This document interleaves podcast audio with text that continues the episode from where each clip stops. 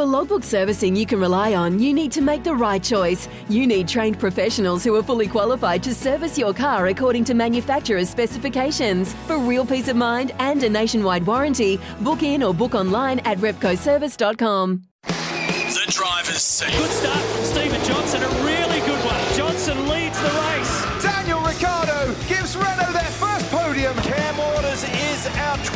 2020 pole sitter at Bathurst. The driver's seat. Oh, in defence, that's massive. That's massive. Yeah, yeah, yeah, yeah, yeah, yeah. The driver's seat with Matt McKeldin and Stephen Johnson for Kubota Implements. Krone, Great Plains, implementing a great partnership. Excellent job. No time for pleasantries on the driver's seat today. My name is Nims Azor, joined as always by Stephen Johnson and Matt McKeldin. Guys, how good was it to go racing again? We'll start off with you, Matty, because we're all in different studios today. We are, and I can't uh, I can't see you boys, so this feels a little bit weird. But no, it was sensational. and uh, having said that, there was some great racing too across all classes. But uh, our first guest, he was just untouchable. Can't Oh. wait to talk to him. He was absolutely mega. In fact, let's welcome him straight to the show because he's not used to waiting around if you've seen him do a shootout lap. Please welcome back to the driver's seat the winner and a perfect game on the weekend, Shane Van Gisbergen. Hey, evening, guys. Mate, congratulations! What a uh, what a sensational start to the season. You bowled you bowled the perfect over. You've played the perfect game and walked away with three hundred. Congratulations. Hey, it was yeah, good way to start. Um, I guess our our setup was still from the Bathurst, uh, which was our last race, and yeah, right from first first session we were on the money. So it was pretty cool to um, get the double, but yeah, long, long, long way to go, but putting our best foot forward, I guess. Hey mate, hey, uh, looking at obviously where you finished off last year, winning the winning the one thousand. Um, you've had a few changes since then. Obviously, your engineer then, Chippy, he's gone. Uh, Couchy's moved across from J Dub. Were you uh, obviously worried about that? I mean, that relationship because it's not really. I mean, I know you've known Couchy for a while, but he's been on the other side of the garage, so that seems to have gelled pretty quickly. Yeah, I wouldn't say worried's the word, but certainly it's you know, anytime you get in a new relationship with an engineer, there's a lot to learn about each other's lingo and how you approach the race weekend. But we sort of knew each other so well anyway. Like we talk about the car so much, and you know, our debriefs are so open, and we're we're always working together anyway. So it was just really a different voice on the radio. I've been saying, which has been which has been right, you know. And he he gave me all the right info, especially when I needed to push and and when I didn't. So um, yeah, off to a really good start. And and I, think that uh, sorry, Matty, I was just going to say, and and he looked pumped on the on the TV SVG. He looked really pumped with obviously the win. It looks like he's he's just got that new lease on life as well. I mean, I know you can you've been with someone for so long and someone different, and you've come out firing. I think I think he was probably the the happiest out of everybody. Oh yeah, well I think he lives and breathes it. You know, it's, it's awesome. He's always at the shop and always putting effort in, always thinking about the race car. So yeah, I guess he's a bit refreshed about it, and you know the whole team was so pumped on the weekend and on, on form. So yeah, it was a pretty cool atmosphere to be a part of, and um, you know it's never easy, but um, things were going pretty well. Shane, on Sunday, I was watching the coverage, and, and you were fairly open in your comments about how difficult it is to pass within the supercar category at the moment, all due down Yep. to aero. You were pretty you were pretty open that you were disappointed, elated that you'd won, but disappointed that you couldn't take the fight uh, to Cam. I think for the the people that don't understand what you mean there, can you take just a couple of seconds to explain what aero wash is and why it makes it so hard to pass in the current format? All right, yeah. Um, I don't know. It's one of the worst subjects. I hate talking about it because, you know, a V8 supercar. It shouldn't really have aerodynamics, but you know, the cars have gotten faster and faster the last few years, and the rules have been the same. So the reason they've got quicker is because of the aerodynamics. So the speed through the corners generated by the by the downforce that the car produces. Um, you know, across the body shape, the front splitter, and the the wing on the back that we can tune for the aero. And you know, when you've got a car in front of you that's taken away that air that you need now, you just lose so much speed, and you slide and heat around so much more. And you used to be able to follow almost nose to tail at, at most tracks and most corners, but now when you're even within a second of someone, you really notice how much grip you lose. So, yeah, it's um, doesn't make the racing fun, and it does add a lot more strategy to it because you're trying to get clean air. But yeah, you'd rather the racing was done on track and uh, and and the passing like it used to be. And so, are we are we thinking that with Gen three, we're going to reduce that amount of downforce so that we are more to more more wheel to wheel racing rather than the strategic side of it? Is that is that the plan? Yeah, but that doesn't fix this year. Um, but yeah, it, it sounds like it. They're going to have a lot less downforce at around a quarter, which should make a bit faster down the straight maybe, and and the braking distance is longer as well. So yeah, that should make racing racing better. But also they're going to apparently go to pedal shift, which is junk, and that makes the uh, it's so much easier to break as well. So that takes a bit of skill away. So hopefully they keep it tough and, and a challenge. I was only watching a video of you the other day, and uh, speaking about paddle shift and, and sequentials, and you were actually changing down at at uh, Symmons Plains with your wrist rather than your actual hand. So, um, so it's going to yeah. take all that coolness away because you've done a fair bit of paddle shift racing within the GT side of things, haven't you? So you're pretty accustomed to that. And also, I might add, aero in GT is is is what you probably don't like about it um, in the racing side of things as well. So it's sort of heading a bit that way, isn't it? Well, actually, a GT car is easier to follow than a modern supercar now. It's quite weird how the cars have evolved with the big gurney flaps and stuff off the back. So, yeah, um, pedal shift has its place, I guess, but I don't know. The pure racer and me, and as a fan as well, I love seeing a driver work and make mistakes, and you know the onboards look so much better when they're, you know, you can see what they're doing, you can see the heel toe and stuff like that. And yeah, I'd rather watch that than any any paddle shift race. Um, Shane, I, I want to ask a question because I remember I had a job once where after a little bit of time, I got better than the boss. And uh, the boss and I were sort of competing against each other. And then I got so good that he sacked me. Um, Jamie Whincup's about to be your boss, and you gave him a fair old flogging on the weekend. Uh, are we feeling a little uneasy about how that might end up? you, say, you sound like every other media person, and you've that's only one race.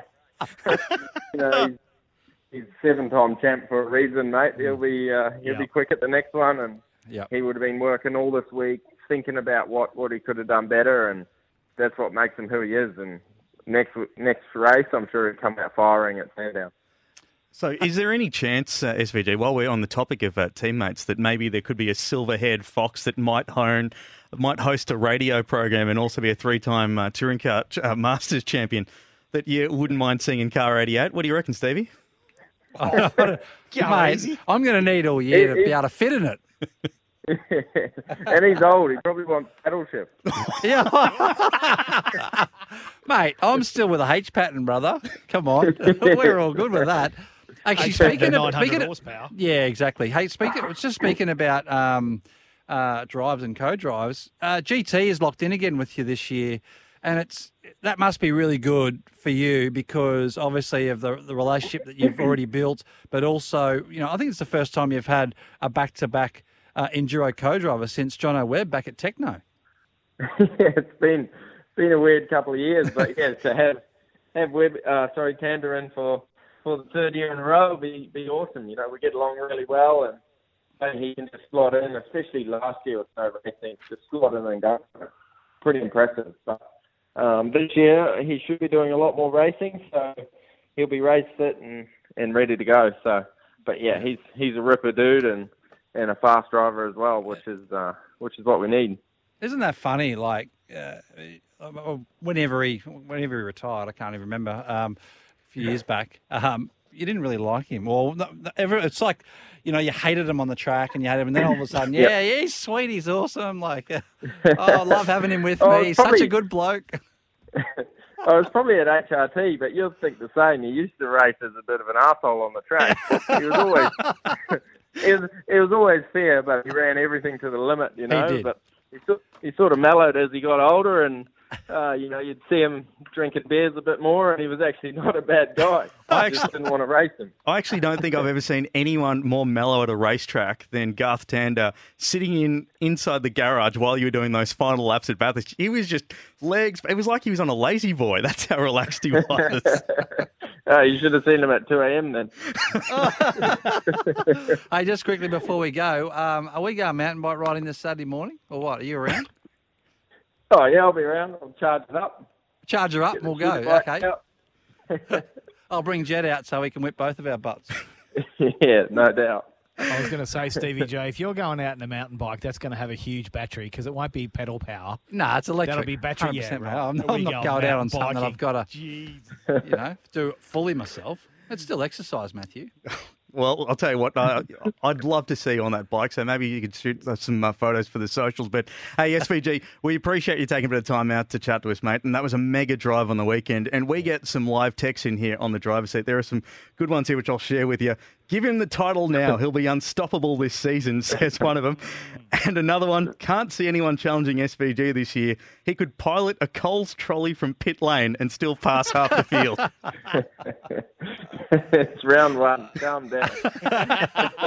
Mate, but- Stevie, J, Stevie J tipped you to win the championship, so you've got the big man on your side. Yeah. Oh, hopefully, man. I'll just I'll keep working hard and yeah, make sure we're prepared for every race and on our, on our game, and it can happen. Well, Shona, we appreciate you jumping on board, mate. Good luck uh, at Sandown and enjoy the couple of weeks off. And uh, we'll chat to you soon, hopefully, on the driver's seat. Well done, mate. Good job. Thanks, guys. Speak to you soon. Bye. Shane Van Gisbergen here on uh, the driver's seat. Jeez, it's, he's going to be hard to beat, isn't he? He's fast, like he's fast, Yeah. and he hasn't stopped racing. He's been obviously he always goes to New Zealand at the end of the year. He hasn't stopped driving. He won New Zealand Grand Prix from pit lane. I mean, the dude's a freak, seriously. Um, you know, and that's and that's obviously an open wheel car, and I, I don't think he's done that many races in it, apart from Formula Ford in open wheel car. So um, with Aero, and he's just jumped in that and pulled off a win. I mean, just phenomenal. Going through some more of these texts here on the old temper text line, and you can get involved too 0433 98 11 16. Uh, this one, put your names on them too. We always keep saying this. Uh, pop your names on it because I'd love to give credit to some of these. Uh, Giz drove the wheels off it all weekend. Let's not take anything away from what was a flawless drive. You'd have to say it was pretty flawless. I would have thought so. Flawless. I he mean, I- qualified third on Saturday. yeah, he qualified third, mate, but he, he that middle stint, I think it was on Sunday, where he, he did about six or eight laps. They were just quali lap after quali lap after quali lap, and I think he even said himself that it was it was just an amazing rig to drive. So, yeah, I, I mean, I know I picked um, I picked Chazzy to win the championship, and and he. Um, I sent tell you what, he put up a absolutely phenomenal weekend in speed as well, mate. Yeah, that didn't surprise me, but that you know really, really enlightened me on to just how strong they're going to be. Well, I think in the championship, mate, if you look at it, uh, SVG's P1 and and Chazzy's P2, so we're on the money, which is good. We're uh, we're currently early pickers. We're doing well. And now we're about to speak to P3 in the championship soon, aren't we, Nimsy? Yeah, we certainly are. We've got a massive show for you on the driver's seat. We've got Mark Winterbottom coming up. We have got Barry Ryan from Erebus Motorsport. He's going to be joining us for a chat as well. Making sure that the delay button works. Uh, yep, that's it. Certainly does. But uh, one more text, which I, I think I'll leave to you boys uh, to address before we get to the break and get to Frosty on the other side of this. Poor pit strategy, as usual, from Tickford ruined the race for Cam. I, Well- I, I've got to say that's a bit more than Tickford. Way more than just that. It's way more than two seconds of fuel. Let me, or two two liters of fuel. Let me tell you, those, as Matty alluded to, those qualifying laps that Shane did in that middle stint was what got him into the position uh, to be that close when Cam come out of the pits. Yeah, but I, I, I we'll talk about Tickford a little bit later on because I, I think I've got an early bomb to drop. There. Ooh. Yeah, so we'll talk about that. We'll talk about that later. We, well, we have got plenty to talk about here on the driver's seat. Remember, if you want to get in touch, 0433 98 11 16 is the number. This is the driver's seat. As always, we do it thanks to Kubota, Kubota Implements, Krone, Great Plains, implementing a great partnership. Shane Van Gisbergen, he was our feature interview thanks to Ryco Filters. Ask your mechanic for Ryco Filters, the professional's choice. We'll be back in just a moment with the one and only Mark Winterbottom here on the driver's seat. The driver's seat with Matt McKeldin and Stephen Johnson for Kubota Implements. Krone, Great Plains, implementing a great partnership. Well, let- sorry about that, uh, everyone. I just realised I didn't have buttons pushed. Oh, thanks, Nimsy. Oh, the just- phantom button pusher. Well done, Nimsy. That was professional. There we go. Uh, eh, sorry, apologies to anyone and any off-air alarms that have gone off. Uh, what has happened is we have to explain that we're all in different studios today. so I'm in Sydney. So Steve's in Sydney. He's all good to go. He's ready to go. I'm looking at him on the cameras in Sydney, just, and he's just like, "Come on, what are you waiting for?" Meanwhile, Do you know what that felt like? You know when you have you ever left your mobile phone somewhere, like in a taxi or whatever, and then you've gone in the door and gone, oh, "Where's my mobile?" That's what that felt like right then when there was like, nothing. I couldn't hear a thing. well, yes. Uh, welcome back to Anyway. the driver's seat. Uh, we do it, thank, as always. Thanks to our mates at Kubota. Thank you to Shane Van Gisbergen for jumping on board. Uh, we'll catch up with Mark Winterbottom in just a moment, but. Uh, Boys, uh, a big day at the office for you, Stephen Johnson. We'll uh, touch on that. Uh, Matt, do you want to quickly recap while I call Frosty? You can do that. Uh, Stevie J, I would like to know, as would listeners all around Australia, how did you get excluded from race two at TCM at Bathurst? Well, Tell me how. Matthew, we actually weighed and we went underweight. Underweight. Believe Is it that or the first time that's ever happened in your Cor- career that you've correct. gone underweight in a race car? Very correct. Very correct. Now I know you're 'Cause- laughing because you sent me a hamburger emoji. Look, I'm just, I'm just going to interrupt because someone has actually texted in. Hi guys, any chance of asking Stevie J how he felt being called underweight on the weekend? But he did a I great thought- recovery job until his flat tire. I uh, how did I feel getting called underweight? I felt abused. Actually, I felt abused. Um, no, it was just weird. I mean, it was a very strange situation. Um, we weigh as we come in after every race, especially if you're in the top three. We finished second after race one. We weighed in, and we were 6.5 kilos overweight, so over our minimum, which was fine. You know, I like to be between six and 10 kilos over our minimum, just to, it's not like go karts where you need to be a kilo. Um, didn't change a thing. Started with actually two kilos more fuel in race two than race one. Everything's same. The car same. Myself, myself the same. I didn't. I didn't spend an extra hour on the toilet or something the day before or that morning. Um, so we did the race, uh, finished third, came in and weighed, and all of a sudden we were uh, seven and a half kilos under our minimum weight, but actually 14 kilos lighter than the day before. So we can't explain it. Don't know why. I weighed a few times, and there was a there was about three different readings on the scales that we went across. So it wasn't that accurate. Um, anyway, so went to the stewards, put up our case, showed them everything, and they really couldn't do anything about it. So it got excluded from race two. We put 15 kilos of lead in the car after race two for race three because of that issue. And lo and behold, we did the race. Even though we had the tyre blowout, we had to put a new tyre on, went down to the scales, and we are actually uh, 15 kilos heavier than we were on the first race, which is when we were perfect weight, six and a half over. So we're actually uh, 21 and a half kilos overweight. So, I, you know what? There was there's some thing that wasn't right with the scales, and yeah, that's the first time I've ever been caught underweight, was- especially even even even as a rookie Nimsy in go karts when I'm six years old. I was 40 kilos overweight. So far out. Okay, well, uh, we. I- I'm sure the uh, the stewards weren't the only one questioning when underweight came up there, but uh, look, they were very sympathetic of me. Let me say, we can see there's an issue here, Stephen. I said, thank you very much. Look, we've got to get to our guest for the evening. He is uh, one of our interviews. Thanks to Ryco Filters. Ask your mechanic for Ryco Filters, the professional choice. But as always, on the driver's seat, we can't get to someone without a fancy intro. So, Hold your breath, Australia. Frosty has had the big fight here, and he went punch for punch. Mark Winterbottom will win the Super Cheap Auto Bathurst 1000 with Stephen Richards. The 2015 V8 Supercars champion, Mark Winterbottom.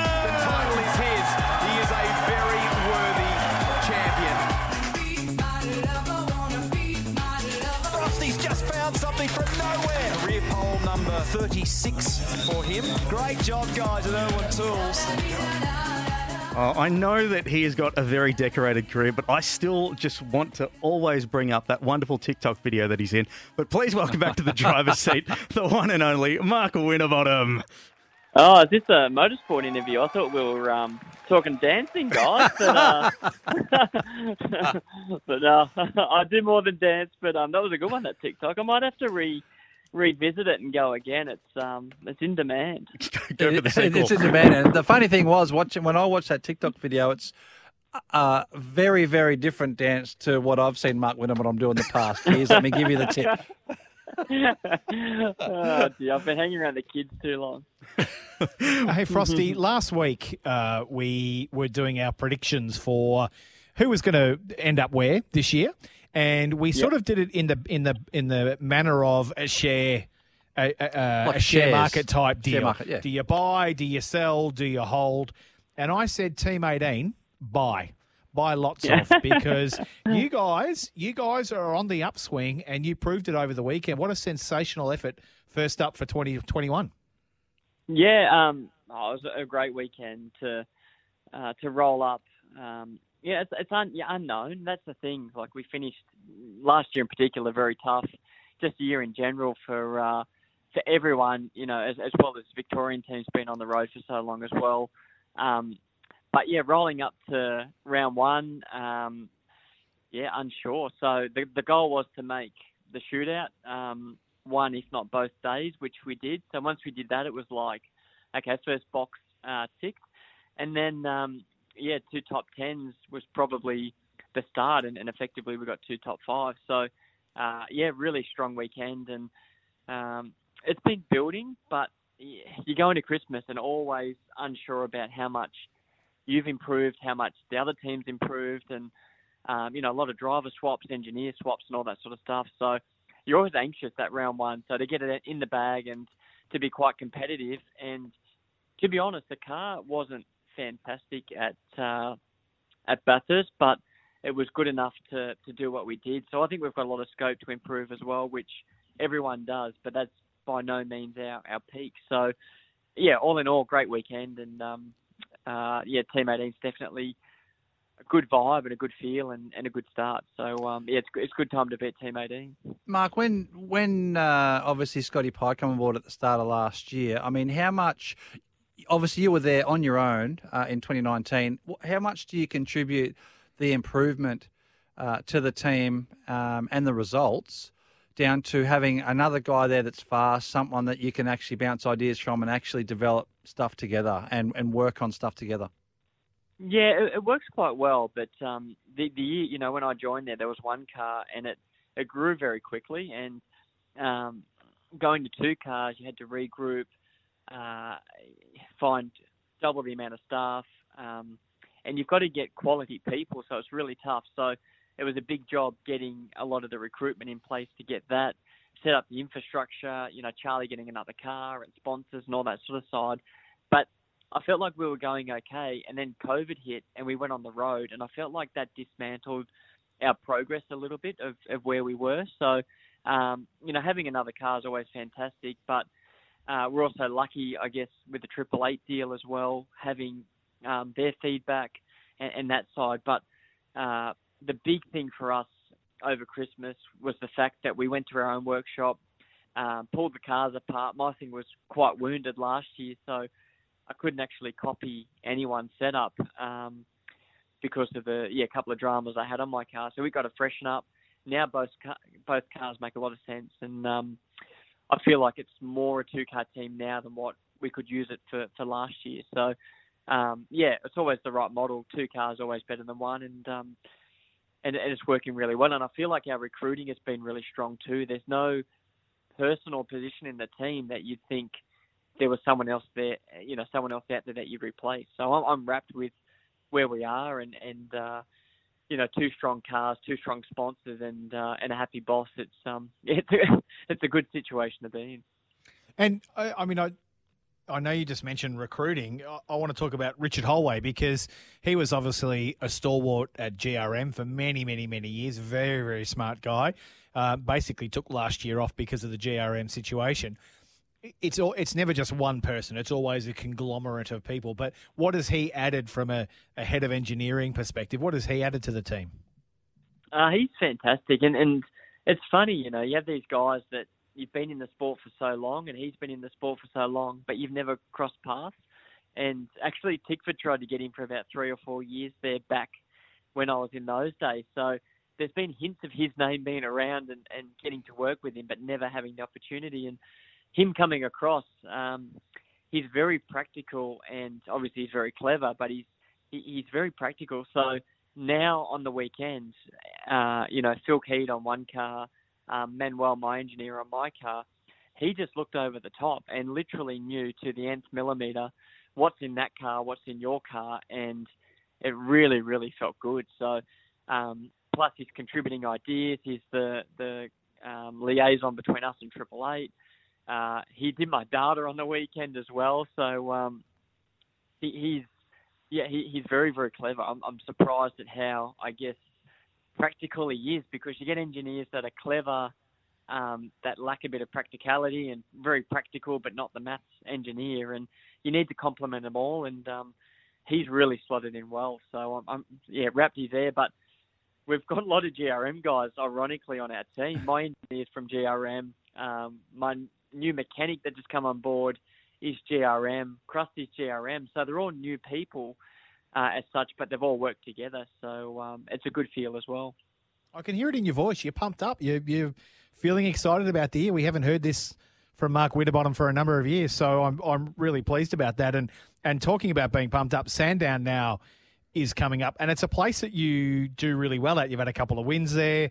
I think you've been in the top five like 13 times. Yeah, out, of, um, out of 23 starts, which is pretty yeah, damn good. not bad, eh? So it's it's a, it's a good place for you. You're feeling confident that you know you you guys might actually jag a podium here.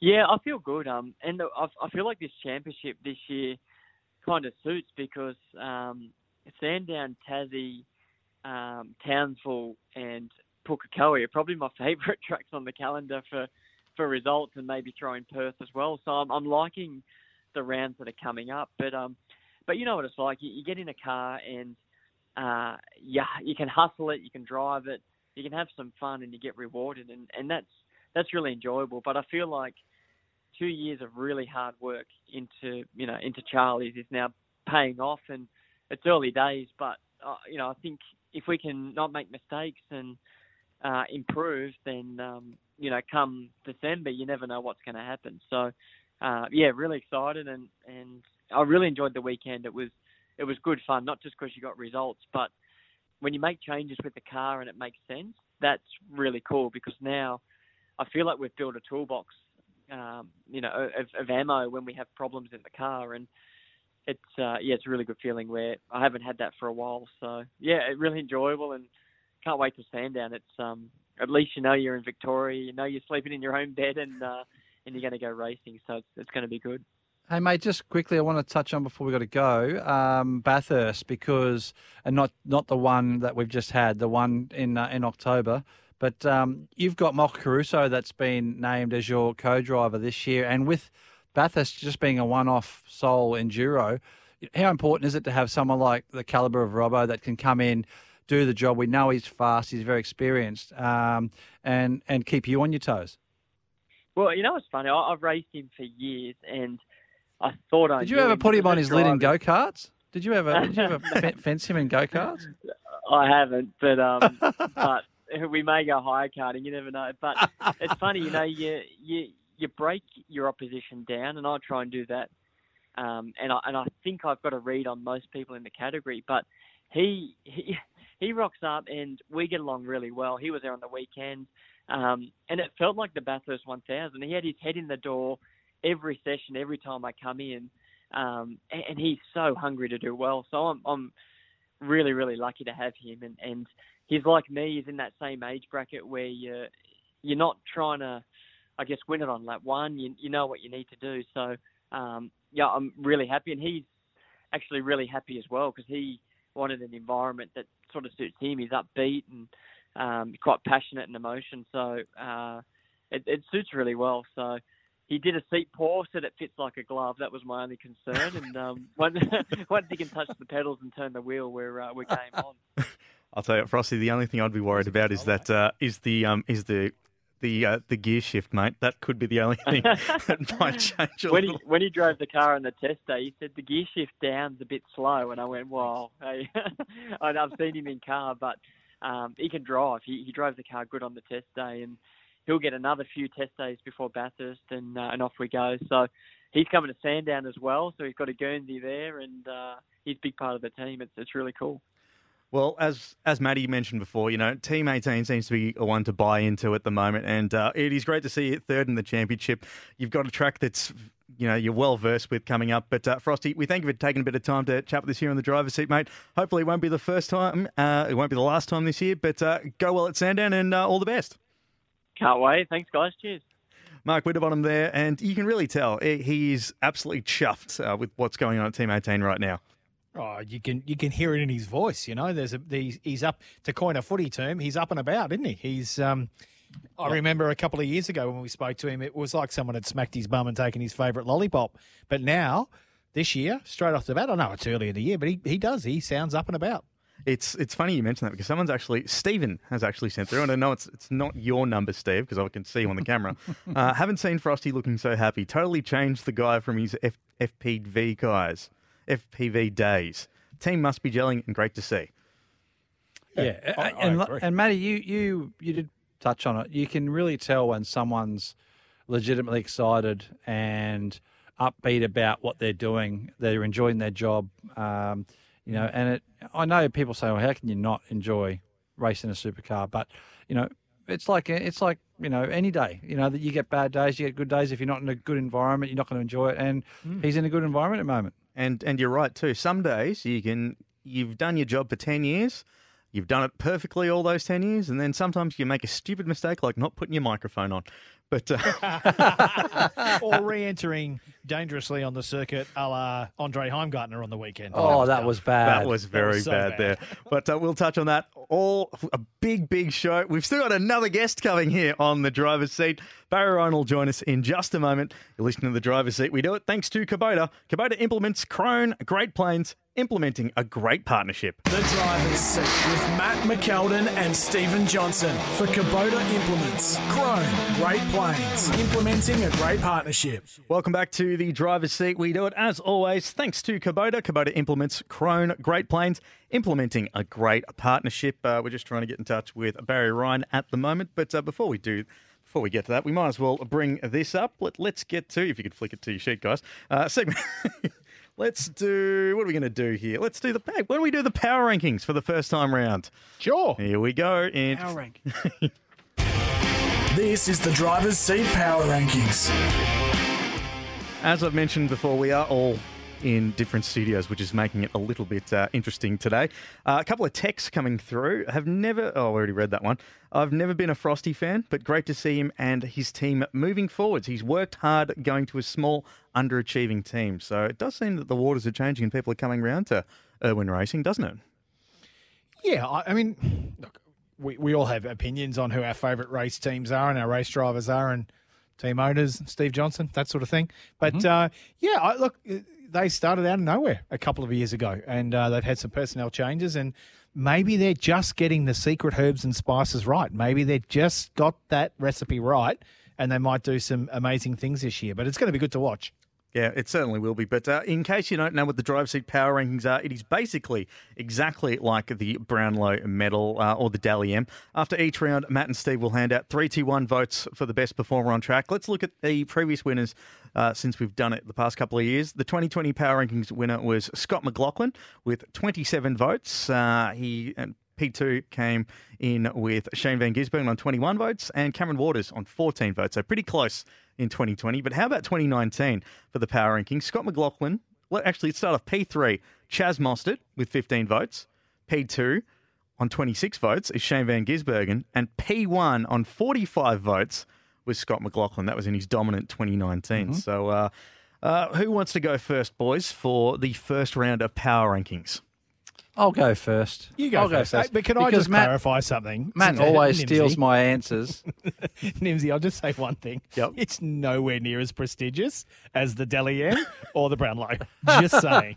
nowhere near it. Well, well, well, no one needs to know that. Fake it till you make it. That's what I'm saying. But let's start off with uh, you, Stephen.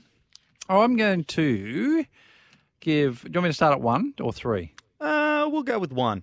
One. Okay, I'm going to give one point to our little mate Frosty, who was just online. I think he, as we just alluded to, he did a super job. The team's doing a great job. They're fast. Scotty Pye was fast too. Had a little bit of bad luck. So uh, I think that um, yeah, that's definitely um, you know they're going to be a, a decent force this year, um, and you'll regularly see them up the front. I think.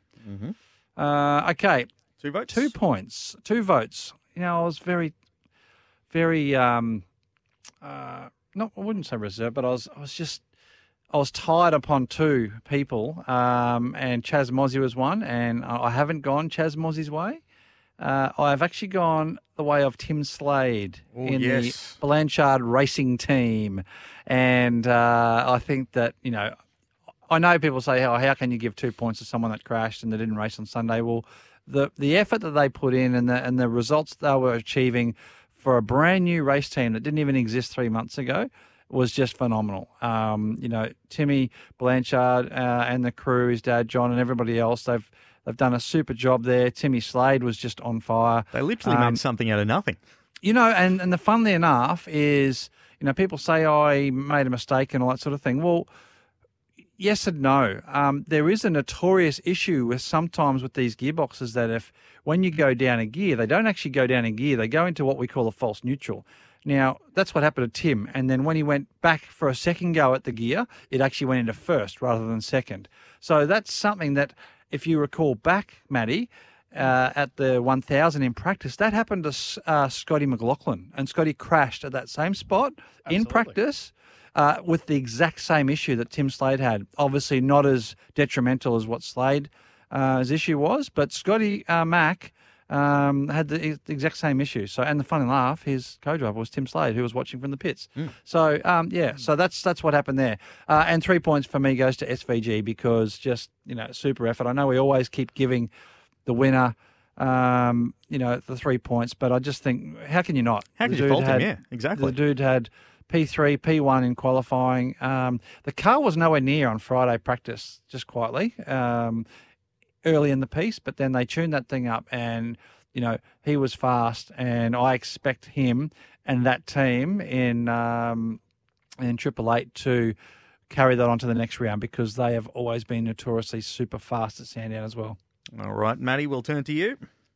I'm I'm was going down the same track as you. Um, I'm going to give Tim Blanchard one one point. You mean because Slady? they were just yeah. Sorry, Yep. Tim Slade. Tim uh, Tim Slade. It's very from confusing. Tim Blanchard Racing. Bathurst, For- one, for the an idiot, the it's Bathurst very 1000 is going to be just, just keeping track which Tim's in the car is going to be ridiculous. Yeah, so I'm going to give him one point because you're right, Steve J. I thought he did. They up until that one moment, he would- they as a team they were doing a sensational job, and Tim was withstanding the pressure beautifully and doing a great job.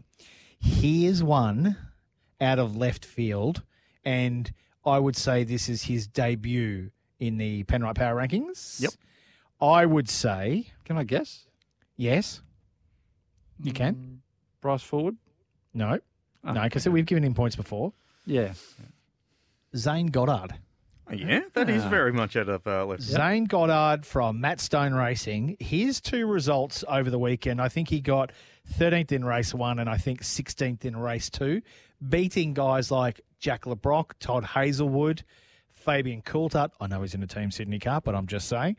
Though that team did a really, really good job over the weekend. In fact, both of the guys, uh, Jake as well, he was stuck together with Zane all weekend, 16th and 17th in race two, and I think 13th and 14th in uh, race one. So I thought those boys did a sensational job for Yellow Cover Racing, Matt Stone Racing. Well done, boys. Great job. And Kubota. I'm, and well, yes, but I didn't want to seem, you know, like I was flying the flag. But anyway, Yes, I will. Kubota on the car. Oh, we'll happily and, do uh, SVG, three points. Because you're right, Steve. How can you fault that weekend? It was a ripper. Yeah, it was really, really good. Uh, on the text line too with uh, Tom from Toowoomba. Hello, Hey, Tommy. Tommy! Liking the fact multiple teams seem to be a chance to pick up a win this year.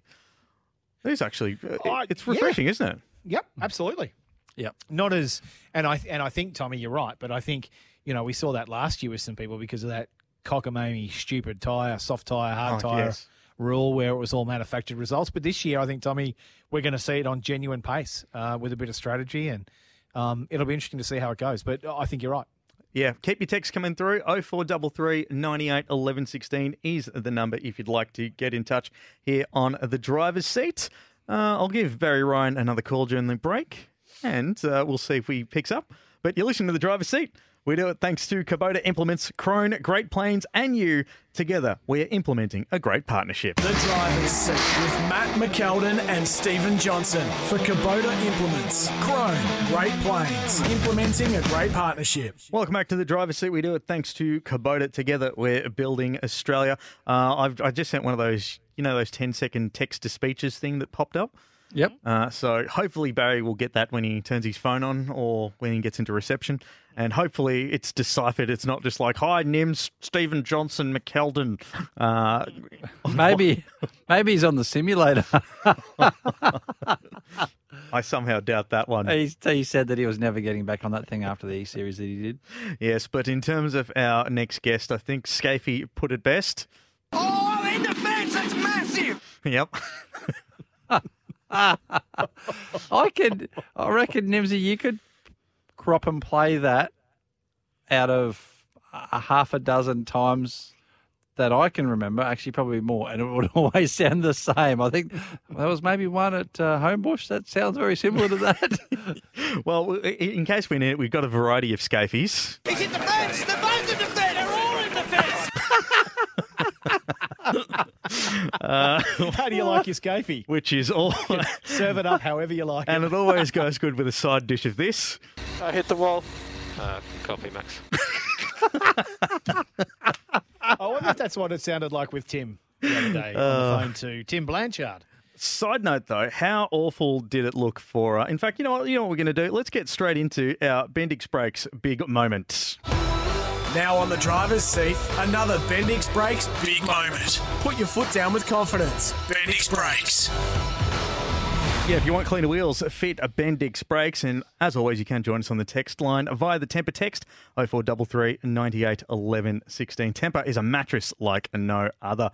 Uh, but let's talk about uh, the highs and lows for Cool Drive Racing on the Saturday because my oh my. Uh, when you saw Timmy Slade just a couple of seconds off getting pole in the first round when they were a brand new team, what did you boys think? I mean, because I was just Couple like tenths, not a couple of seconds, a couple of tenths of seconds. yeah, exactly. First off, I was thinking, oh, look, the driver's seat good luck charm has worked perfectly. yeah. I think if you check, I think if you check your text message, boys, that's exactly what I said. Exactly. Uh, look, they they were they were batting hard above their average, Stevie J. They were they have come out as this you know mixed bunch of newly glued people together in a car that is you know it is relatively familiar to Tim, but man, they screwed that buggy together beautifully, and he was driving it beautifully. And then that mistake, which ironically, as I'm sitting here in the studio on Fox Sports, is exactly what's on television. uh, and it was heartbreaking. I mean, it was it's it's okay. We we race cars, right? We're not curing cancer. We're not doing it. But when you see that after a guy Stevie J who's been out for 12 months is having a plum plum debut in that team, and then that happens, that was hard to watch. It was. It was very hard to watch, and um, you know, ironically, he was chasing uh, chasing Will Davison down, and that was actually the car that Will Davison drove at 23 Red, wasn't it? So Yeah. was. um, it was very hard to see, and I think what was even even more destroying when you watch it is you didn't actually need to hear anything. You didn't need to hear an interview. You just needed to see Tim Slade sitting on that wall after he got out of the car. Um, just you could actually almost see his thoughts. You know what I mean? It was it was gut wrenching. It was And it was tears, like he had tears. It was really it was, and the worst part about it was because I think he knew that. You know, you look at what happened to Will Will Brown during practice. that was awful too. But the, they did the overnight rebuild, and he was able to redeem himself later on the weekend. For Mm. Slady, that was it. It was one and done. He didn't have a second chance, and it was so close. And it went from heart, uh, from you know the highs and lows in literally a split second. Yes, he went. He went from the penthouse to the something house. You know what that is? Outhouse. And, uh, yes, that's it. And uh, you know they've had to. They've packed up early. They've gone back to Melbourne. They're now going to transplant into all the good gear into uh, another chassis for Sandown. And uh, you know, you know, if he if it had been Stevie J a debut where they were mid pack and they hadn't really lit the world on fire and they were struggling with this and that, you'd say, boy, that's just a what a, those guys have got a road ahead of them. But to do what he did and what the team did together, you walk away from it and you go, you know what, he had a big accident. That's really unfortunate. But that team and that car and that driver combination has got some real potential for 2021. Yeah, it certainly does. And I don't. I knew we were all sort of hoping, you know, oh, they'll be they might be mid pack. But I just want to quickly show you guys a text that we've just got in on the line. Can you can you read that? They're all gone. They're all gone. Yeah. Which I thought was quite good. Pop your name on that, whoever sent that one through, because it's very, very funny. Uh, but yes, look, it, it was pretty heartbreaking, and and Steve, you you know from having done some stuff outside of the team last year with uh, Slady. I mean, the bike should have been on the grid last year, but unfortunately, it just didn't work out that way, did it? No, and it's it's uh, that's just the we've we've spoken about this on on on air. It's just a sign of the times with regard to um, budgets and money and this and that, you know. And it was unfortunate, and, and that's what happens. So I'm just I'm stoked that he's got the drive. He's proven that he's fast enough and still good enough to be there and be you know a top runner. So I think that you know it's it's just deserves that he's there. It's definitely not just deserves what happened at Bathurst. So I really expect them to come out firing at Sandown, even though they're going to be in a spare older chassis. Um, I actually had a really good chat to Timmy Blanchard on the Sunday uh, while the main supercars race was on, and he said to me, "Yes, it's an older chassis, but you know." They're basically all the same. They're, all the car of the future chassis are the same. He says we'll still be able to bolt the good stuff in it. We're going to rebuild this car, uh, and then we'll fix that chassis and bring that back, you know, in two or three rounds' time. So I, I really expect them to be on on the money at Sandown because those Tickford cars are very very fast at the moment. I tell you who deserves an award, boys and girls. Who's that? The boys and girls that stand in that flag marshal post uh, point, right Hmm. where Timmy Slade, Scotty Mack, Chaz Mostert went in. Every time someone has a Steve shunt Johnson. there, did you go? Did you go in there? Well, I didn't go in there, but I was a part of the 1998 uh, Forest Elbow pile up when I was driving with the old man. Um, Aha, right. And I was I was actually on that side, hard on that side, basically almost stopped, and then I got wiped out from from behind. But yeah, Stevie J was in an accident right there, There you too. go. So uh, those flag marshals are the bravest flag marshals in the country because Mm. if you stand there, there's better than a fair chance. Clearly, history shows that you're going to have a V8 supercar hur- hurtling towards your chin at about 190k an hour. So well done to them. Congratulations to them. And But it's- thank I think- goodness and- they were safe. Yeah, and I think a lot of uh, people have commented that really that flag point, they probably should put a bit of money towards moving that maybe up the track, maybe 100 or so metres, so that you can still see them coming around the corner. If something happens, they hit further down, but they, I think that flag point's in that position so they can see all the way down to the sort of almost the apex of Forest Elbow. But um, as, as long as they can just, if they can just move that back a little bit, make another. I know it's a, a mountain and it's very steep behind it, but Add another one. Rather than Yeah, just add another it, one. add another add, add another flag point, or you know the digital, the digital signs they put on the side. Mm. Uh, to because that you know if I were watching on TV and, and my wife or husband or, or partner or whatever was standing on that flag point, that's, Oh, that's be- a hairy place to stand. Yeah, you'd be sitting there uh, on the edge of your seat, wouldn't you? Absolutely. Yeah. yeah, So I think they they're very good on safety at Mount Panorama. They're always looking for ways to make it safer, and I think uh, usually for the drivers, but in this instance, they need to have a good look at that Marshall Point and uh, bring it back or duplicate it or do something. Yes, um, let, let us know what you think. 0433 98 11 16. A couple of texts have come in we'll uh, touch on in just a moment on the Tempur text line. But that was our Bendix Brakes big moment. If you want cleaner wheels, fit Bendix Brakes. You got to say, though, like, out of all of those quote unquote Tickford cars, Ca- yes, Cam did get pole, but you'd, you'd argue that Slady was the best, wouldn't you? Well, in race trim, he Yeah. was fast. I mean, uh, yes, but don't forget Cam When had you say that power Tickford steering cars, issue. Former Tickford Former car. Tickford car, Yeah, yes, yeah. yeah. Cam Cam had that power steering issue on, on the first race on Saturday as well, so it's sort of a little bit hard. Would have Slady been right there with him on the Sunday? Yeah, po- possibly, but how do you know? So it's Mm. one of those things. I think we're just going to have to keep an eye on through the year. That's it. And then and then later on in the show, Tickford Racing, a McKeldin bomb is coming. There you go. We'll look forward to that one. It is the driver's seat. We do it thanks to Kubota. Kubota implements Krone, Great Plains, implementing a great partnership. The driver's seat with Matt McKeldin and Stephen Johnson for Kubota Implements. Krone, Great Plains, implementing a great partnership. Welcome back to the driver's seat. As always, we do it thanks to our mates at Kubota. Kubota implements Krone, Great Plains, implementing a great partnership. Uh, we'll get to some text here at the moment on the Tempur text line 0433 98 11 16. Uh, I think this one's in re- reference to Will Brown, uh, his massive shunt on the Friday. The magic of WD 40. Fixes anything. Well, well played. I thought that one was pretty funny. Uh, this one's from Wayne. Uh, Erebus are going to be repairing a lot of cars this season. Very Yeah. possibly, Wayne. Particularly, and it's and it's a and it's a great uh, it- it's a great thing to say. Oh no, that's not great English, but it is a great thing to say because if you remember 12 months ago when Anton De Pasquale wiped his car at turn eight in Adelaide, uh, Mm-hmm. Very Barry hard Ryan too. gave him absolute curry. He said, trying too hard, we're going to have to calm him down, blah, blah, blah, blah, blah, blah. What a difference 12 months makes. Because when Will Brown does it, it was, oh, you know, the kid was having a go and, you know, can't ask much for much more than that. And we want him to have a go. So if that's the attitude that they're going to take with both Kostecki and Will, yes, they may very well be fixing a ton of cars. Yeah, 100% there. Uh, look, here's another one too from Tom in Hobart. Uh, Scafey, what a wordsmith. Side note, why did he and Crompo start calling fans customers 5,000 times over the weekend?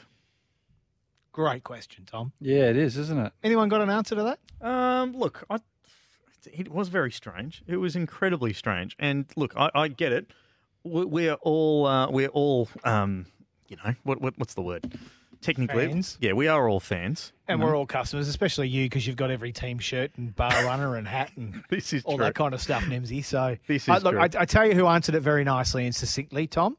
Uh, Peter Adderton, who owns Boost Mobile, he said uh, a customer is something, someone who buys something, a fan who is a, is a devotee Hmm. and a uh, and loyal to a sport, and we need both. So. I I think Skaife and Neil on wheels should have said customers and fans. Yeah. Hey, hey Nimsy, uh, uh, I just got a sneaking suspicion if we rang Barry Ryan now, he's going to answer. I thought that uh, might be the case too. So we'll get to a quick break. We'll give Baz a call and we'll chat to him on the other side of this. You're listening to the driver's seat. We do it thanks to Kubota. Kubota implements Krone, Great Plains, implementing a great partnership. The driver's seat with Matt McKeldin and Stephen Johnson for Kubota Implements. Krone, Great Plains, implementing a great partnership. Welcome back to the driver's seat. We do it thanks to Kubota. Together, we're building Australia. I'll tell you what, I've got a very red face at the moment, which is hard, as you boys know, that for me to have a, a red face because, look, we had this teed up uh, about half an hour ago uh, to get Barry Ryan on the show. I was calling, calling, and I couldn't get through. And I was- Messaging, you're m- sending some very bad messages. I was not sending very bad messages, just quietly. And it turns out, Stephen, I was texting the wrong number. So, so please welcome to the driver's seat with our, well, my sincerest apologies, the one and only Barry Ryan. G'day, Baz. Hey, what's going on? Well, apparently there's plenty going on on Nims's phone. Uh, the not being biggest able issue to. is he dragged he dragged me away from the couch while I was watching Matt.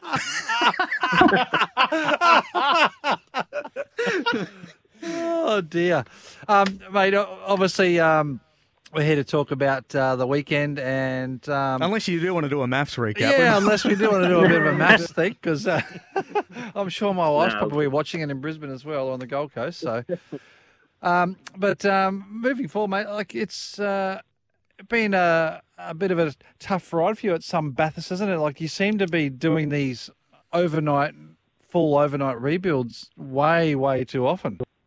Yeah, I know. Yeah, it was just keeps us in practice, I guess. We're just um, doing doing all nighters and having like ten minutes sleep is is something we're getting used to. Um, Barry, it's a I, challenge. Yeah, it's a challenge, and I, and I, I wonder if this year, given your comments of, of when Will went in, you know, we saw 12 months ago with with uh, Anton in the wall that you were a bit a bit hazy on him for doing the turn Hmm. eight biff, and then uh, with Will this year, we said, you know, he was having a go. That's what you, you we want from the young fella to have a go. Um, Yeah. Do you do you think? And I love that attitude, but do you think moving forward that uh, that that the Kostecki boy and uh, and Will might be a bit trophy or the trees? Do you slow them down, or do you? What do you do in that situation? Nah, definitely not, not going to slow them down. I just I just want them to go out there and drive as fast as they can, and you know if they end up skipping off the road every now and again, and hopefully there's less stuff to hit at most tracks than Bathurst. but Yeah. you know, at, at the time, Will was third fastest, and you know he was still doing purple sectors or green sectors, and I'm never going to tell a driver to slow down as much as people think you should. Um, now, we've employed them as professional race car drivers, so I'm not going to treat them like kids and tell them to, um, you know, back off a bit. That's just not going to make them better. Yeah, 100%. And also Brodie making his first top 10 shootout on Saturday, mate, which was just fantastic. Um, obviously, just finishing outside the 10 in P11 Yeah. in race one. But um, that's got to be, I mean, you know, he hasn't done, he's done miles obviously with you guys, but he hasn't done the miles of a lot of these other guys that have done uh, over the years. And, and for him to do that straight up, um, I mean, I know, and you know, and quite a few others know how talented he is, but for him to get in and do that straight up, I mean, you've got to be happy. That's that's a pretty good debut, if you ask me. No, it was just yeah massively pr- impressive, and like you said, Brodie's actually done a lot more than people know. And like he did one year over in America where he had 27 feature wins in a year. Like you don't do that if you can't steer a car. So Yeah. the biggest disappointment with Saturday was that we didn't deliver the pit stop he needed on Saturday, and realistically, he should have popped out just behind Slade. We know what happened to Slade, so Yeah. you know fourth or fifth went big begging there, and um, he could have genuinely got a you know top five, top six result, and if if we didn't stuff up the pit stop. Um, Barry, I may be holding a hand grenade that I'm about to pull the pin on, and I'm not entirely too sure. But I, I, I want to roll, I want to roll back over the off season to the end of 2020 because it's a question, and I, and I noticed over the coverage it didn't get asked a lot over the weekend, but um, there's been a lot of comment in various media about what has happened to your team through the end of 2020. We've seen sponsors go, engineers go, both drivers go, and there is a perception out there that Erebus is a bit of a has been and is now a bit of a basket case. Um, I want to hear from you straight from the horse's Yeah. mouth why it isn't, and uh, after the performance on the weekend, why moving forward into 2021, all that talk of 2020 should just go away. Yeah, well, you know, up till this point where our drivers have left and you know a couple of engineers, we've had real st- stable crew. Like we haven't had anyone leave for you know four years. So, you know, the more I looked at it on the weekend, and the more I, you know, the weekend was so good. Like the crew we got now, and the engineers and the drivers, it's it's refreshing. And the last two years, I haven't actually really enjoyed because there's probably some decisions I needed to make two years ago, but I didn't make, trying to keep the team stable. And you learn, you live and learn by it. But you know, Anton, we sort of everybody knew he was going to go. Um, Dave, yeah, I, I can't say too much, but Dave just didn't really have a good 2020. It was a tough year for everyone, and you got to remember, and people forget it was a it was a pandemic. We were on the road for 105 days, and the way we had to work was totally different um, between races than what we normally would, and I had to be probably a bigger um, bigger boss than I've been the whole time I've been in the sport, and um, probably giving Dave a bit more discipline than he that he'd normally get because we usually just let him roam free because that's that's the way Dave needs to be, and he couldn't he couldn't last year. So we butted heads a couple of times, and you know he he doesn't um, handle confrontation real well, and we um, it just got to a point where he didn't want to deal with me, and I didn't really want to deal with him, and you know it's just he wanted to go another way, and we just decided that it's best that if he doesn't want to be here, we just let him go, and we just mutually agreed to to part ways. So it's disappointing. Like Betty said on the weekend, we've never really got an adult reason why Dave's left. We we don't know exactly why he's left, but um, Yeah. you know, I want to forget that chapter. And, you know, we had a great time with Dave, and we won Bathurst, and nearly won it twice, and you know, I've still got to have respect for the guy, and um, it's just a shame that it all happened. And you know, as it is these days, engineers go with drivers. So Alistair was always going to go, and then you know, Penrite went, and that was just, I guess, me not throwing anyone under the bus and other people throwing me under the bus that probably gave Penrite a bad taste and decided they wanted to follow Dave. So, you know, shit happens. It's it's a business. Nothing I can do about it now. We'll just move on and, um, you know, call it a rebuild, call it what you want, but we're pretty happy with where we are, engineering wise, team wise, driver wise. So, um, probably rambled on enough, but I hope that makes a bit of sense. Well, uh, Barry, just talking about 2020 now, uh, full disclosure here. So I'm a paid up Erebus member, and I got to say, 2020 was difficult for a lot of people, especially here in Melbourne. So to have you guys on the road, the thing that I really appreciated, you guys, because there's a lot of member benefits that we get, like there's a Facebook group and whatnot. You guys were keeping us Yeah. all in the loop and stuff like that. So what the perception might have been that, you know, oh, the, the team's fallen apart that group of fans was still always there. We were always still supporting it. We still got our membership packs. We were still following. And yeah, there was a couple of maybe cracks here and there, but like you sort of said, mm. there, there was a lot of good that was also happening in that team in 2020. Yeah, I think people probably had so much focus on car nine and Dave's results that they forgot that nearly every session in 2020, Anton was top five to top ten. You know, he got a couple of podiums, won a race. Um, yeah, and he he was up there. Yeah, finished eighth in the championship in the end. That was with a DNF at the first race in Adelaide. So he's the car 99 side of the garage were really kicking goals, and you know, car nine side of the garage was just there was no energy on that side of the garage, and um, it was something I couldn't fix. And you know, I hate not being able to fix things. So sometimes to fix things, things are going to change. So that's what happened. Well, as we know, mate, the uh, everyone seems to focus on the bad. No one ever focuses on the Yeah. good, especially media. And Yeah. um, you know, so the bad stuff is always the stuff that gets the headlines. So that's what they Yeah. run with. But um, but Well, Steve, just go through go through Anton's stats there because they're in front of you. And when you do look at the car 99 side, Yep. you got three podiums, 17 out of 27 top tens, Yep. a P1 uh, where he won at Hidden Valley. Uh, so you can't say that it was a bad year all up. No, absolutely it was not. A, it's good, yeah. it was a, it was most, a very most, it was a a lot of teams down pit lane would kill to have a year like that. Yeah. Yeah, hundred percent. But also, you know, we were just touching before Barry on you guys moving forward, and you're happy with um, what you've got now in in the way of team and personnel and engineering and, and drivers. Um, obviously, Will, we know we've spoken a lot about Will. You know, reigning TCR champion, he's won a lot of races, Toyota 86 series. Um, the dude's a little freak, but also um, guys personally that I know from behind the scenes, like your engineering group, like George Commons. He was my engineer uh, for quite a number of years at DJR. I know how good George is. George is, and he's come from Yeah. uh, Kelly Racing as well. So, um, you know, I, I really rate George, and I really uh, was very happy to see what he was doing within your organisation there with Brodie, and working with Brodie being such a smart, uh, very clever uh, head, not only just driving, but but with with mechanical stuff and everything. I think they're going to really work phenomenal together.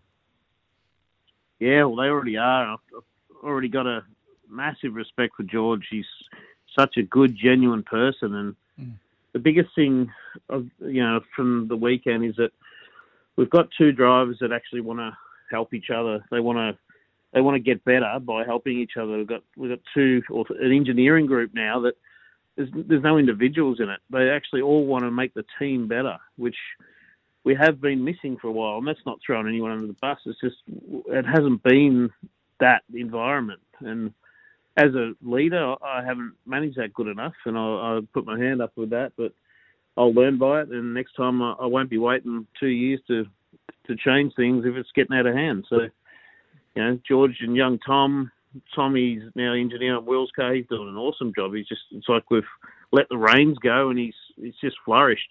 And um, with with George's support, because Tom Yep. still needs a bit more experience, but George has got that experience, and he, he's more than willing to help Tom learn, which is fantastic. Well, Barry, look, uh, first off, uh, thanks for hanging around uh, for us to get in touch with you here on the driver's seat. But uh, let's look ahead. This is the last year where you're going to be in the Commodores. You've got uh, Gen 3 just on the horizon. Will Erebus be sticking with uh, the General, or will you be maybe moving into some different machinery come uh, Gen 3? Well, at this stage, I think um, we'll stay with GM. There's no reason to really change, and um, we spoke with some GM guys on the weekend. It sounds like they've got a, a plan, which is good.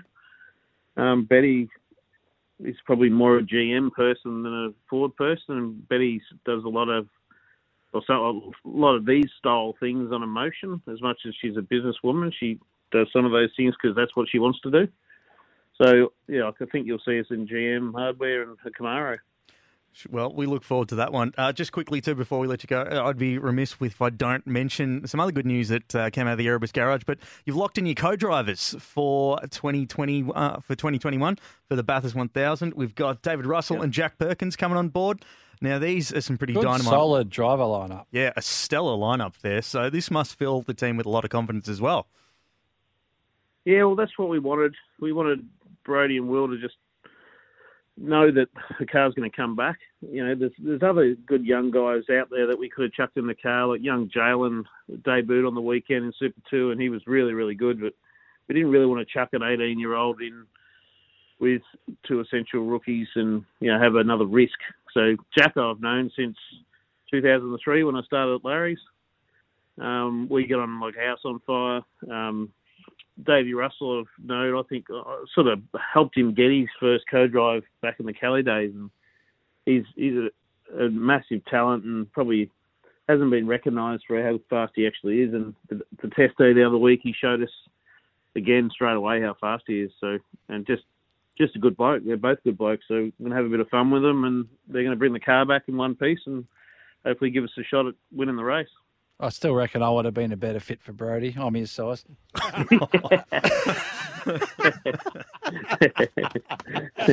you are a dead set idiot, Jonathan. Fair dinkum. um, Barry, we're, we're going to let you go, but I just, from my point of view, um, I loved your answers.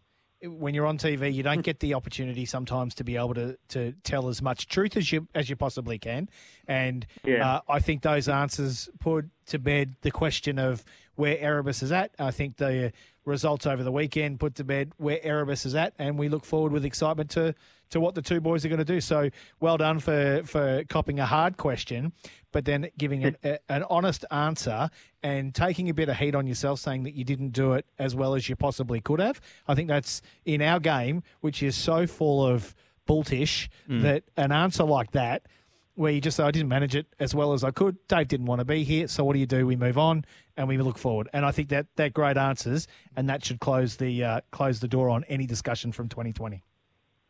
Yeah, thanks, mate. And, um, appreciate that you're uh, on board as an Erebus member, and um, yeah, we've got a really good solid group of members and fans, and our fan group's growing. So, you know, it's good, and a lot of people are, I think, starting to follow Betty now more than the drivers, and it's um, yeah, it's, it's really positive, and I can't wait to get the year going. Like Sandown's going to be a really good one for Brodie and Will personally as drivers. There's a lot less pressure than Bathurst, and, and our cars have always been fast there. So yeah, roll on. Yeah, a lot of people seem to forget that uh, you know in 2019 you guys were the leading Holden team for a good chunk of the year, and uh, and considering the fact in the first two years off era was switching to Commodores, you did get a Bathurst and were very close to getting another one. But uh, look, as Steve said, the the bad seems to float up to the top rather than the good, doesn't it? But uh, Baz, look again, we really appreciate you first off hanging around for this long to jump on board the show. Please apologise to Shannon; she did give me the right number. I just wrote it down wrong. Well, I I just actually like to know what the guy thinks that you've who you've been texting all night and Oh, ringing all night. That's what I want to find out. Oh, I'll tell you what, he's gonna he's gonna be thinking. This is one of the, the few times where a Sri Lankan man has dialed the number incorrectly. So, but uh, but Baz, we'll let you go, mate. Uh, thanks for being on the driver's seat, and uh, hopefully we'll see you in pit lane in Sandown. Yeah, thanks, guys. Anytime. Barry Ryan there jumping on board the driver's seat. Geez, what a good sport, wasn't he? So good. Yeah, and I love hearing from Baz because you always, you know, good or for good or for bad, you you always get exactly what he's thinking, and that's what I love about it. You know, these this day and age, just there's too much politics and too much polish going on, and not enough of the actual real stuff. Well, they were real answers, weren't they? Oh, And yeah. uh, we'll we'll have to wait and see how they go this year. But let's move on. And and you know, I was the one that I, I was the one that even last week said it, it. They look like a basket case. So, um, and I got proven wrong on the weekend. They pulled together, and but I wanted to know those answers. I wanted to hear him say it, and I wanted the the honesty when he was on a medium where he didn't have to go to a commercial break that we could just go flow through. So well done to him on those honest answers. So can't- that poor bloke that I've been texting all night. Bloody hell. Anyway, Uh, he's just sitting there going, "Why am I getting another phone call? What the hell or is text this? message from this goose?" Oh, jeez. Anyway, a big thank He's you. probably to- going to start. Uh, uh, he's probably going to start your number. text, text, yeah, texting us in. Yeah, there'll be someone. Or give- his wife will be going, "Who's texting you? Yeah, and what's going on? What's all this? You, are you still up for being on the show, mate? Why are you getting nine t- texts at nine thirty at night? oh, jeez, Louise. Anyway, we've got we've got a race rewind to get through here on the driver's seat. It's been a fun one. we'll get to some of your text in just a moment. This is the driver's seat. Thanks to Kubota Implements, Krone and Great Plains, they're implementing a great partnership. Hard to find good help. The driver's seat with Matt McKeldin and Stephen Johnson for Kubota Implements. Krone, Great Plains, implementing a great partnership. Welcome back to the driver's seat. We do it thanks to Kubota, Kubota Implements, Krone, Great Plains, and you. Together, we're implementing a great partnership. Right now, though, it is time for our race rewind. This is the driver's seat race rewind. Now, the Shannon's Motorsport Australia Championships, be there trackside March 13 to 14. You can get your tickets online now via Eventbrite. Let's talk about the next round by going back in time a little bit and talking about the 2019 Sandown 500. If you don't remember what it was, here's a quick refresher. The right rear. Oh, we've got a drama going. So all of oh man, they've got a problem with the right rear on this car. So how quickly things can change. What's gone on here? We've 10 laps. Can you lift this thing around for 10 laps? We've been just talking about the extraordinary drive, the way in which the car's been working, and now something has let go in the rear of this car. It's gutting, but that's uh, that's racing. Um, it's a real shame. Would have been a nice one too, and Pirtek Cup would have been close, but um, yeah, just just gutted. Never won this race before, so it would have been great to get it. But yeah, part failure with 10 to go. Just a shame.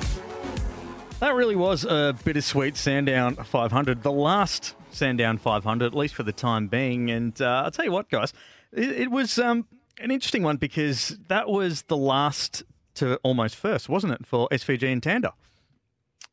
I can't remember. Was it Matthew? it was. you were just sitting there with your head in your hand. I'm just I'm because I'm very interested in what you have to say, being the supercars expert that you are. Who me? Yeah. Well, he's not talking Really? to the guy that. Uh, he's Oh. not talking to the guy He's that not couldn't- talking to that paid up Okay. Erebus member over there in the corner. Uh, where yeah, did look, where did SVG qualify there? Was he? I mean, I know they had that issue because it was the quali- the whole qualifying races thing, um, and he had that penalty, didn't he, from uh, Yeah, and the he turn start- one incident? And he started last. Yeah, yeah, that's right. I And mean, then- as I said, and I said this earlier in the show tonight. I still think, you know, that alone proves how, and they've always been super fast at Sandown those um, Triple Eight cars. So, uh, same thing. Um, this year, it's going to be the same thing, and uh, I, you know, I think that. Um, it's going to take a few rounds for people to start to. It's, it's almost like the Scotty Max start to the year. I think it's going to be for Shane, and then it's going to everyone's going to be playing catch up to Shane. So he's not going to have it all his own way all year. No, he's going to have you know crap races that he's going to you know struggle at. But I just think it's going to be one of those years where he's sort of almost taken that mantle a little bit, and people are going to be chasing him and trying to gain those points back on SVG. You talk about it being a, uh, a definitely a T8 track. I mean, um, the the Red Bull Holden racing team completely dominated. I mean, remember in 2018 they had the one, two, three to finish up. Then in 2019, Jamie and Craig Lowndes got the win there. In fact, they took all three wins uh, off the day because it was a weird little format thingy. And uh, unfortunately, let's have a look. Well, it's not unfortunate, but fortunately for the Red Bull Holden Racing team, they ended up with the Pirtek Enduro Cup because, yeah, Jamie Whincup and Craig Lowndes on 878 points, Shane Van Gisbergen and Garth Tander on 697 points in P2, and then Lee Holdsworth and Thomas Randall on 656 points. So there's a fair bit of daylight between uh, Red Bull and the rest, isn't it? How Massive. good! I, I do remember though at Sandown, that was the feel good story for me was Lee Holdsworth and Thomas Randall because I think Tommy had only been in it was like his fourth event or something, and we hadn't It was, seen it was actually, yeah, he's third. third, yeah, and we hadn't seen Holdsworth on the podium forever and a day. So it was really good for those guys to be there. I do remember that hard luck story for Shane Van Gisbergen, of course, but yeah, that dominance by CL and Jamie Whincup at eight seventy eight. That was phenomenal. Had there been had Van Gisbergen and Garth actually finished, that would have been a whole lot tighter, obviously. But uh, that was a that was a red letter day for uh, Red Bull Holden. That was. Yeah, it certainly was. But uh, yeah, that was our race rewind. Uh, that's all thanks to the Shannon's Motorsports. Yeah, uh, come and be there it's gonna be next weekend, Phillip Island. And the best part too is you can actually win the ultimate trackside experience. So head to icanwin.com.au for details, uh, and you can, might be able to see uh, some of the Trans Ams in actions too. Well, There's we've a- got our schedule today. Yeah, we've got. I think we're going to have. I don't know, nineteen or twenty cars or something. Yeah, but obviously Uh, and Owen you got Kelly. TCR S5000, haven't you? Yep. So there's, Yeah, they're yep. all there. Owen Kelly, Marcos Ambrose will be trackside as well because he is uh, he's crewing Owen Kelly. So Is, uh, it, is that for the year or just is that for just another one off? It's been round by round, uh, but uh, Marcos has said as long as we keep having fun, we will continue to show up. So they obviously had fun in Tasmania because they're coming back for uh, round two, the delayed round two. So Marcos will be there, Nathan Herne will be there, Aaron Seaton will be there.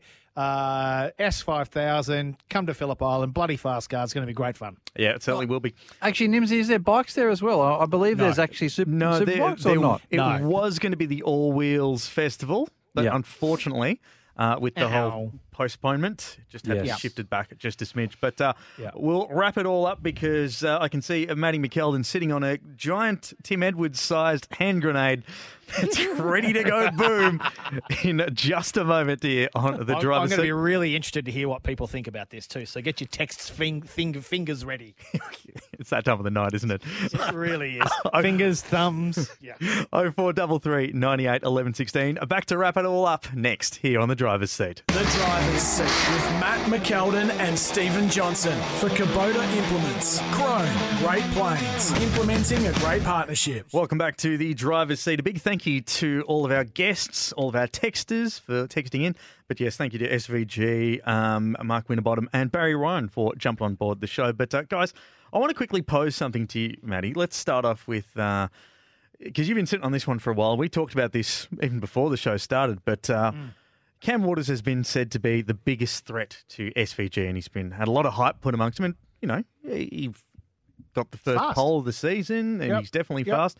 He's Yep. beating all the other Tickford cars by a great margin. But do you reckon that that's going to be his undoing? The fact that he's the lone dude in a three-car team that's doing the challenge. I don't know if it's going to be his undoing. I, I think I have a question, and I and I'd be really interested to get not only our listeners' thoughts but your thoughts, Stevie J. I sit back and I think long and hard about Tickford. I think of the sponsors they've had, the drivers they've had, the engineers they've had, and I think about them in comparison in the years they've been in the sport to Red Bull and to DJRTP. They've won one championship. They've won one Bathurst. Two. Uh, two. They won with Frosty and they won with Chaz. Yep. Uh, and they won one championship with Frosty. The question that just keeps coming back to me because I think I think um, Cam is sensational, and I think in any other car would be a clear, consistent winner. I'm not convinced Tickford are good enough. I just don't think they are. I don't mean that from this year or last year. I mean from the like the decade they've been driving and all their different guises and and, and uh, all the sponsors and drivers they've had. I just don't think they're good enough. They do not compete regularly. Sorry, they compete regularly, but they do not win enough. They do not me. execute.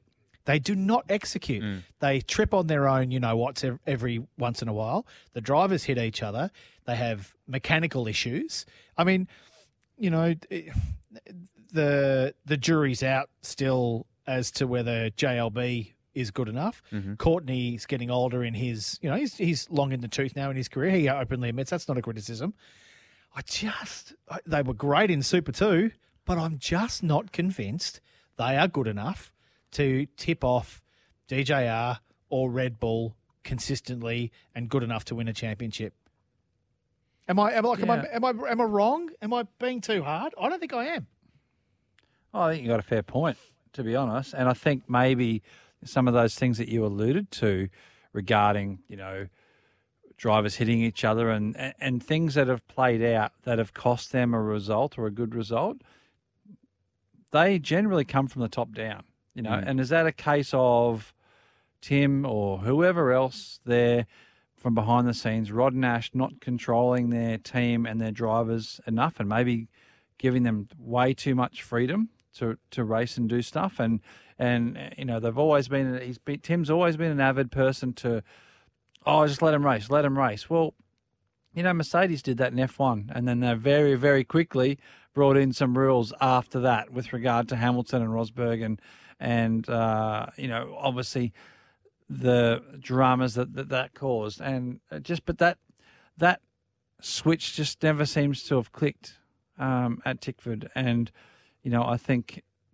you know do you think that that's possibly the, the biggest undoing Matty It, look, it may be something from the top. It may be something from the top.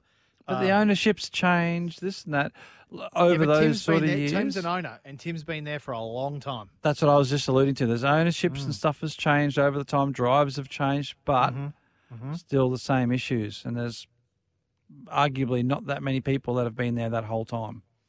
That's right, and I and so I. It, it's more a. It's not a blame game, and I'm I'm not dropping a bomb necessarily, but I'm asking a hard question. Yeah, you are. because we just had Barry Ryan on on the show saying sometimes you got to put a broom through the joint if it's not working. So whether that's ownership, engineering talent, driver talent, sponsorship, whatever, sometimes you got to put a broom through the joint. And I just, I, am frustrated with Tickford because they show such promise, but they never execute. They never finish. Talking from a championship perspective, they don't finish where they need to, and I'm I'm frustrated for them, and I'd love to know why. Um, because when you look at the results on the weekend, yes, Cam Waters got a pole, and yes, in race two he was second. But if you look at race one, there was not a Tickford driver in the top three. No. In the top four, not in the top five. In the sixth position was JLB. Now that was because obviously Cam had a technical problem. But why did he have a technical problem? And so I, it's a hard question. I understand that, and it's probably not a popular question, but I think for the good of the business, it's a question, and, and from our point of view, I think it's a question that needs to be asked because they're just not good enough. I don't think. We have got a, a text in, uh, and this one, I'm not sure who it's from, so pop your name on it while we still got a little bit of time here. Unfortunately, Tickford lacks consistency, and Cam will lack a tall gunner. Sorry, uh, Cam will lack a tail gunner to protect him so he can push forward. Sad but true. Uh, Whoever sent that one through, please pop your name on it because we'd love to hear, um, love to credit you on that one because it's a pretty. Don't disagree. Don't disagree with that at all. I don't think I don't think Courtney's going to be consistent enough, and JLB's just not there. Because we, we even saw when Scotty was dominating at DJRTP that um, Fabs, while a lot of people did have a lot of criticism for him, Fabs would still have relatively decent results to keep them. I Mhm. mean, they won teams championships. It wasn't Scotty Yep. winning teams championships on his Yep. own. No, I, look, hundred percent, and we haven't seen Tickford win a teams championship, have we? Yeah, that's a good point. So uh, there there is just something going on there that I think needs uh, a good hard discussion, and I'm sure they're having that internally. But again, there's so much focus on Cam and the and the Monster Energy car because he is so good and he's consistently the, the best performer and has been probably for the last two seasons in that team. I I it's not enough. It's not enough because you know what? As you just said, Nimsy, if Scotty wasn't there on the day last year, you could see that Fabs would could possibly be in the chance there for a win. If I don't think you can uh, say the same thing about about Tickford. If Cam's not there, which we saw in race one, there's no one there. There's no one there to back him up and win for the team. Now, uh, but we'll, we'll Well, I- Tim Tim Slade is the only, and he's he's sharing a boom there. I think with JLB. JLB, isn't he? yeah. Uh, he's the only one that's not not part of that team, but has got the same equipment as that team that could possibly get get a result if that makes sense. You know, J, Maybe, uh, but it's not JC. It's not Tickford But it's- though. it's not because Tickford. No, exactly. customer their- alliance, though. Uh, just quickly, that was Greg uh, from UC that uh, sent that text in. Another one that came in through. Cam will be like Scotty at DJR last year, fighting the fight on his own. And I'm going to quickly share this text with you as well, guys, as we wrap up uh, from our mate Tom in Toowoomba. I don't know if you could read it, but it just says, Hi, guys. Just wanted to shout out to Jets' results on the weekend. I think it was due to the lovely Bree being on the headset for him on the weekend instead of Stevie J. That's from Tommy. Totally agree, Tommy. Yeah, The, the poor kid absolutely. finally had some direction and leadership in his team. Yeah, oh, but- Matthew, you're so full of compliments. But uh, look, you're right, Matty. There's been uh, like people are going and like a lot. Of, it's not uh, a hot take. A lot of people are reckoning that Hmm. yeah, Cam needs a bit of support here. Yeah, well, I I look forward to the season to see if it's going to happen or not, and I look forward to asking that question to Tim Edwards when we do get him on the show because he is a friend of the show. And I- I said I'm not throwing bombs. It's just a hard question to ask, and every organisation. You just want the record every- set straight, and you want to hear what the top's got to say from that particular team. Absolutely. I'm not, uh, you know, I, I, I would love a good, honest, truthful answer because whether you're a corporate entity or whether you're a sporting team, sometimes you've got to ask the hard questions internally. And I want to know, has it been asked? Because at this stage, for the last decade, they ain't good enough. Yeah. Well, well, uh, that'll be something to unpack. As SVG said at the top of the show, it's a lot of Matty's like, and that's my take. It's a matatorial. That's what it is. it's a matatorial. That's right. But that uh, It's wraps like up. Neil Mitchell. That wraps up another edition of the driver's seat. Boys, it has been a pleasure as per usual. We got there in the end. Thanks for turning the mics on for the rest of the show, Nimsy. That was great. I did my best, yeah. Actually, I really quite enjoyed that one that you didn't turn Matthew's mic on when we were chatting, and he was trying to a- ask a question to was it Barry? I can't remember. Was it Barry? I can't remember. Yeah, it was Barry. I yeah, can't and he, and you couldn't hear him. I'm like, perfect, Nim. So that's why I gave you the thumbs up. Leave him off. We'll see you next week on the driver's seat. Life's busy. Take this deck. There's heaps to do on it, like um, polishing off this wine. That's tough. Life's pretty good with a Trex deck. Composite decking with no hard maintenance. Trex, the world's number one decking brand.